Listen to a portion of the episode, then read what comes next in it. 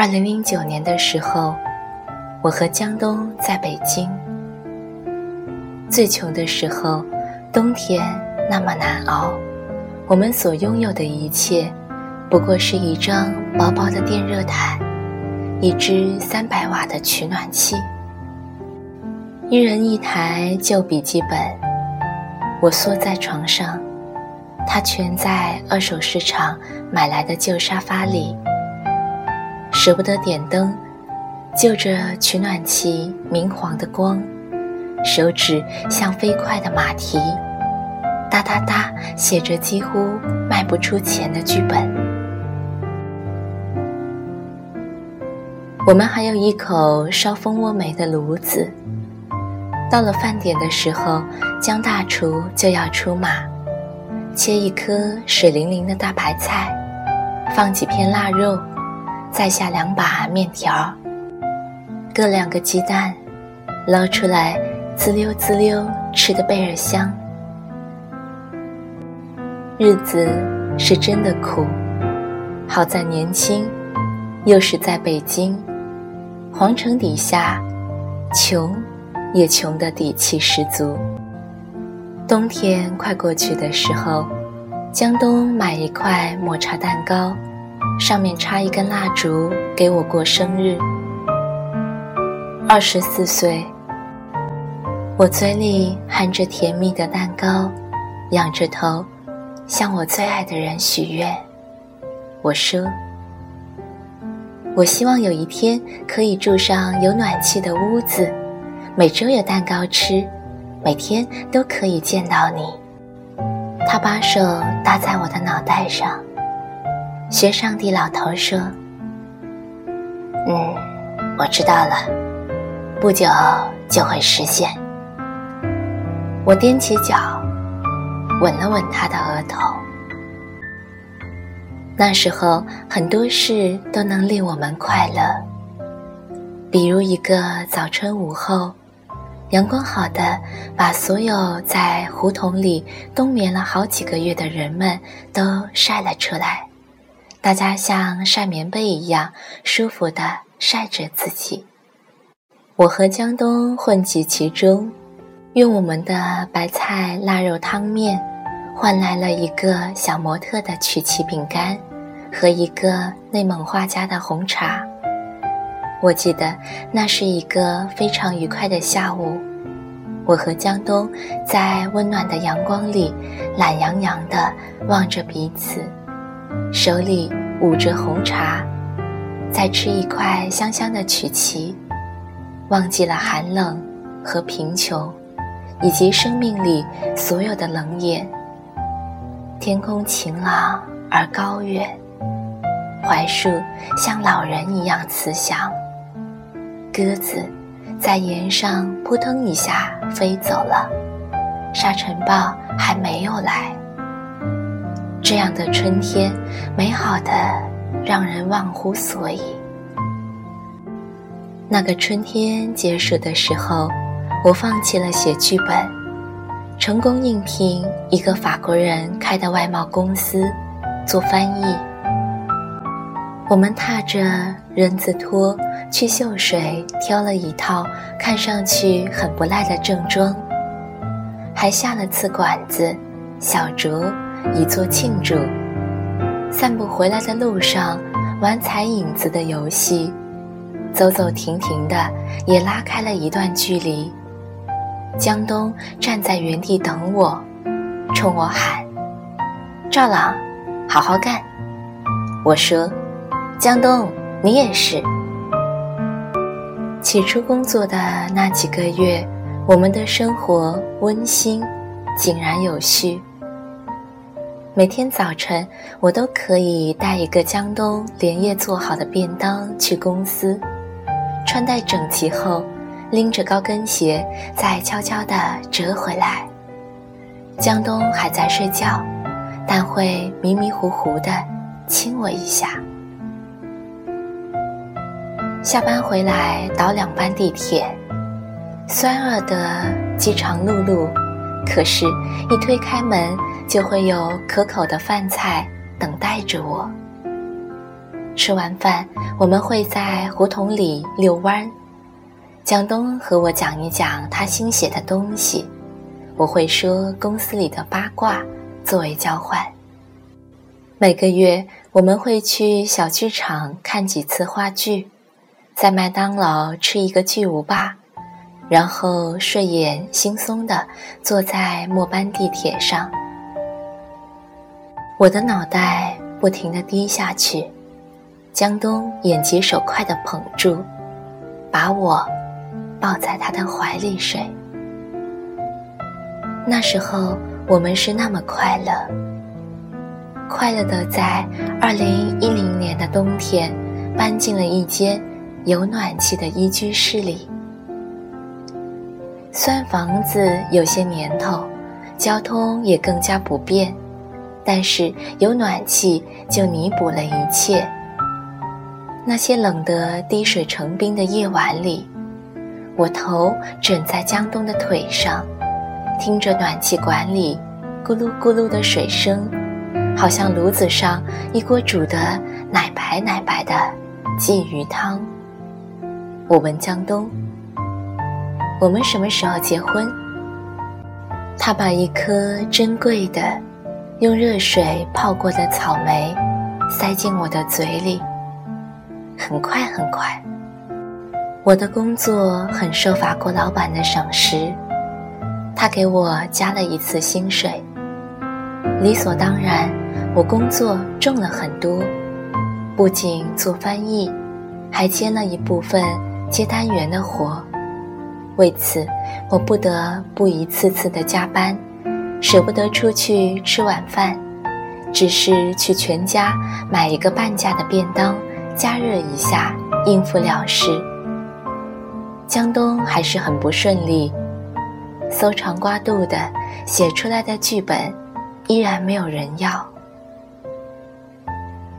为了贴补家用，他不得不去接一些他不喜欢的活，比如为一个成功商人写一些歌功颂德的采访稿，或是写一些惊险诡异、毫无逻辑可言的悬疑小说。像旧时孤自买酒的落魄文人，这样的现状令他焦虑而无望。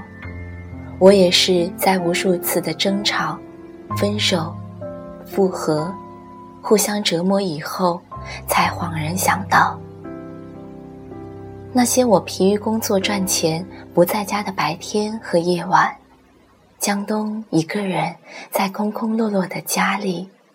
他是如何度过那些暗淡的时光？就像他后来说的：“赵朗，你一个人跑得太远了。你总说我们分手是因为钱，总有一天你会明白，根本不是这样的。零九年的时候，我们最穷，却是最最快乐。”这样的生活令我看不到希望，我变得越来越焦虑，并且把这种焦虑全都发作在江东身上，挑剔他做的饭菜难吃，在半夜写稿影响我睡觉，甚至他抽几块钱一包的香烟都被我斥责为不懂事。我把烟揉碎了扔进垃圾桶。把自己锁在厕所里哭。我害怕这样的生活，这样日复一日挣扎着、奋力地保护着我们的小生活。江东在门口轻轻叩了叩门：“赵朗，你是不是觉得我很没用？”这样的话令我更加难过。我打开淋浴洗澡。倾泻而下的热水落在我的身上，覆盖了江东在门外说的话。我走出去时，家里空无一人，江东不知去哪了。但是电热毯已经开好。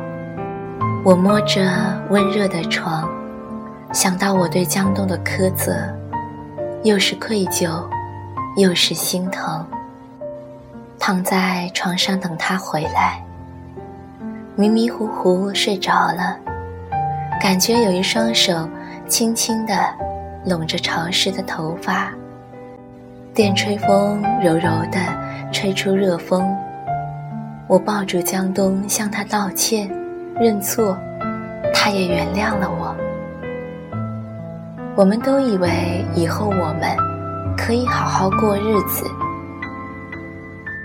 然而，当生活所有的重担全都压在我身上时，我变成了一个脾气糟糕、随时会面目狰狞发火的女人。我们进入了一个死循环。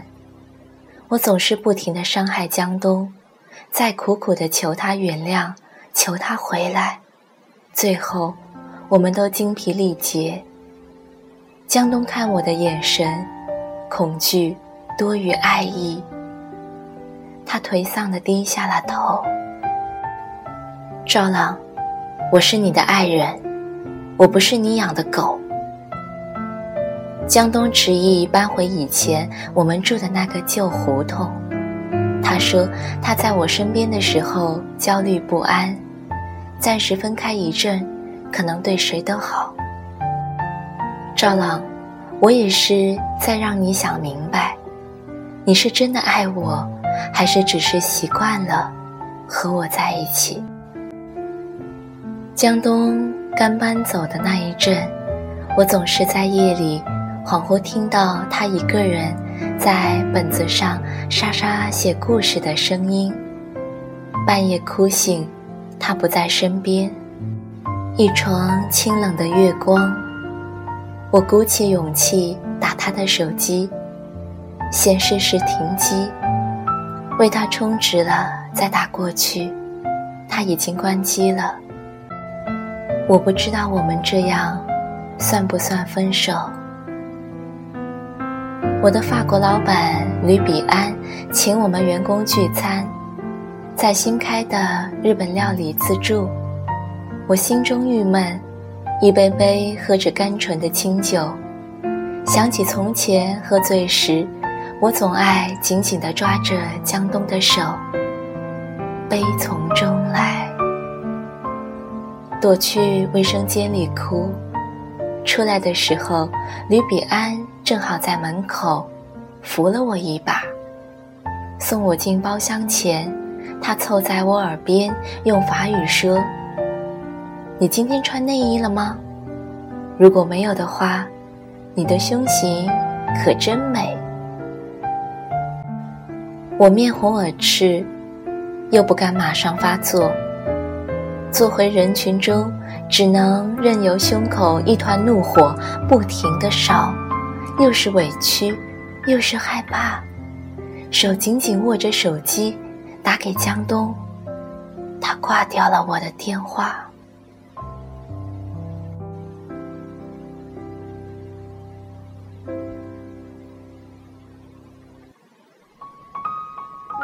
散了场，我打车去找江东。深夜，走在那条小巷子里，所有前尘往事，一幕幕的在眼前淡入又淡出。我以前给江东做过一个心理测验：一串葡萄你怎么吃？是先吃最甜的，还是先吃最酸的？江东选择后者。而我选了前者，所以江东有希望，我只拥有回忆而已，而回忆是无济于事的。江东不在家，我在门口坐着等了他很久，直到凌晨三点。那些期待、失落、绝望的心情。都一点点的蒸发干净了。我也终于承认，我和江东就像是被命运偶然捡进同一个口袋里的两颗石子，后来走散了，就再也没有那样的运气回到同一个口袋。我没有辞职。反而利用了吕比安对我的一丝好感，在我的职场里发展的更加的好。一年以后，我终于拥有了自己的办公室，采光极好，冬天就像泡在阳光里。很多人羡慕我，只有我自己知道，我是一个走在钢索上的人。我依靠了最不值得依靠的东西，因而更加拼命的工作，加班至深夜，从写字楼走出来。外面下起了大雪，路灯下看得真切，天空裂了开来，亿万个碎片从苍穹掉落下来，美不胜收，但是不敢多看，太凄凉了。拦不到的士，索性抱着手臂，在路灯下慢慢的走。不自觉地哼起了歌。我要飞翔在你每一个彩色的梦中，路遥远，我们一起走。这样的天寒地冻，我也没有哭。我只是想念江东，提了一袋啤酒去看他。这一年，我们断断续续有联系，江东也渐渐好了起来。写了两部不错的话剧，在大学生中很受欢迎，大家喊他姜老师，姜老师。他仍然住在我们从前的小胡同里。我去的时候，他和几个学生在拍话剧，席地而坐，人人抽着烟提神。江东的身边有个娇小的女孩。手中捧着一杯热茶，一张没有被名利洗过的脸。我在门口静静地看着，觉得我和这样的场景、这样的世界阔别了很久很久。我突然就不敢进去了，把啤酒放在门口，轻手轻脚的走了。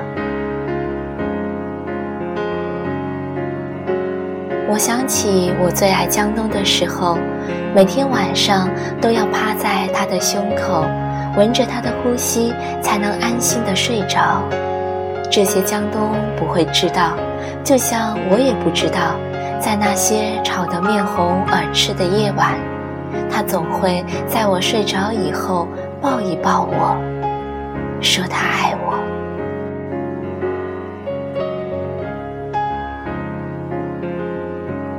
二零一三年，江东决定回老家，我去火车站送他。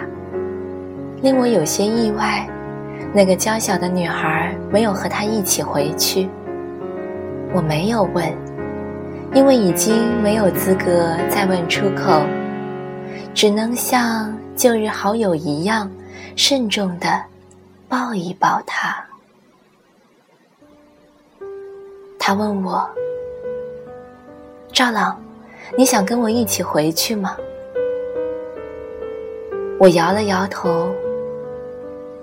我已经不是从前的赵朗了。江东离开北京以后，我突然觉得城市空了。我告诉自己，只是需要一段时间去适应。失眠，厌食。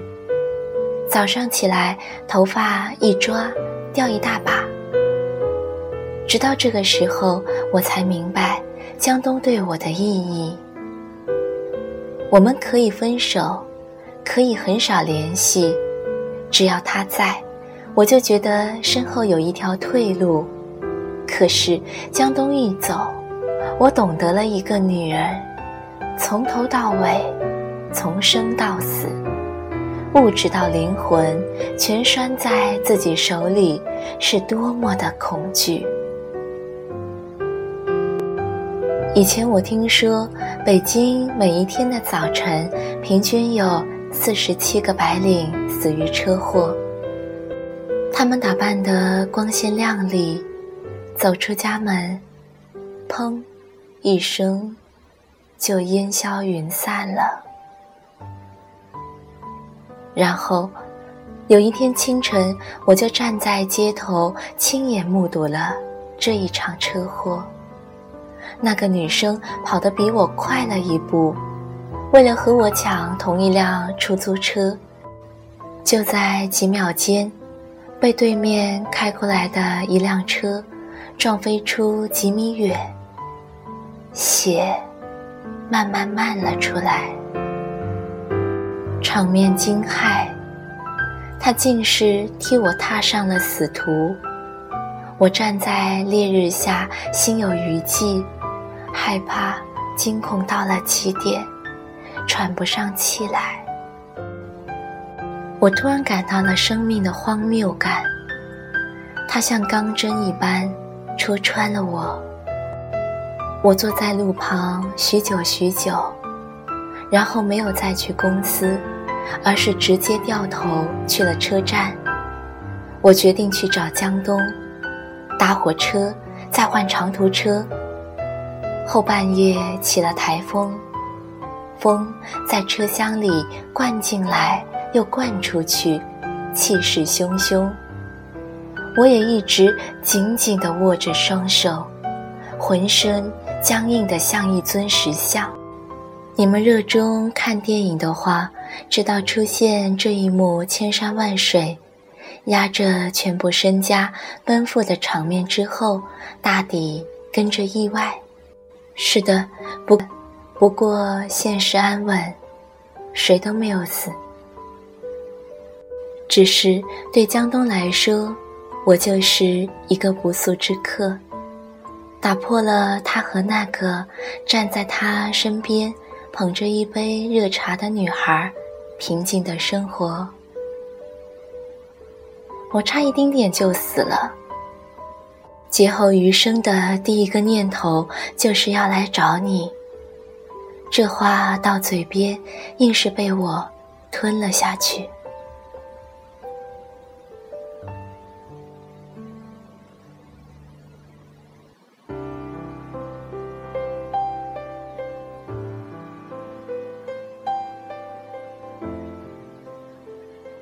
江东连夜送我去长途车站，黯然地说：“我以为你不会回来了。”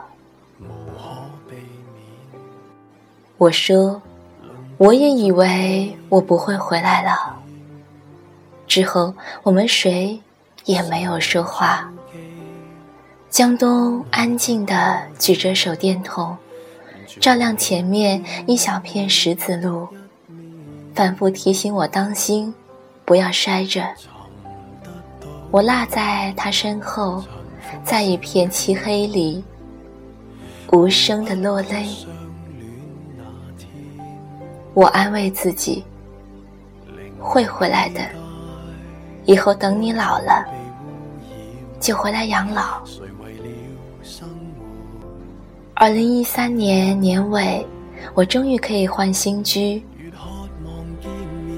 在一个春寒料峭的日子里，整理旧家具，在床底扫出旧日江东给我写的信、日记、电影票根，种种旧物，我擦干净灰尘，小心地收起来。我不怪江东这么快就能投入的去爱一个人，相反，想起他时。我觉得很温暖，就像那最后一晚，他用手电筒在黑暗里照亮我前面的路。在以后的岁月里，他就变成了这样一只手电筒，一点微微的光就够了。尽管心里那么遗憾，人生不相见。动如参与生。我搬了新家，买了一只更大的冰箱，把这些信、日记密封了进去，好好的保鲜。我的生活还是继续着，得意总比失意多。太累、太倦的时候，就把这些日记拿出来。像取出一个冻结的美梦，把它融化，把它烧开，然后我慢慢的坐下来，用它来浸泡我冰冷的双脚。他们走了这么远，真的不容易。命运翻手为云，覆手为雨，在那一瞬有所错过，缘分就只是缘分，奋力过，再无声无息。好在还有梦，梦见那条阳光笼罩下的胡同，歌哨悠扬，过往的那些旧年月，幽暗生辉。那一年的北京，美的不像北京，像美好时代里的北平。我们气象峥嵘的爱国，也偃旗息鼓的败北。晚安。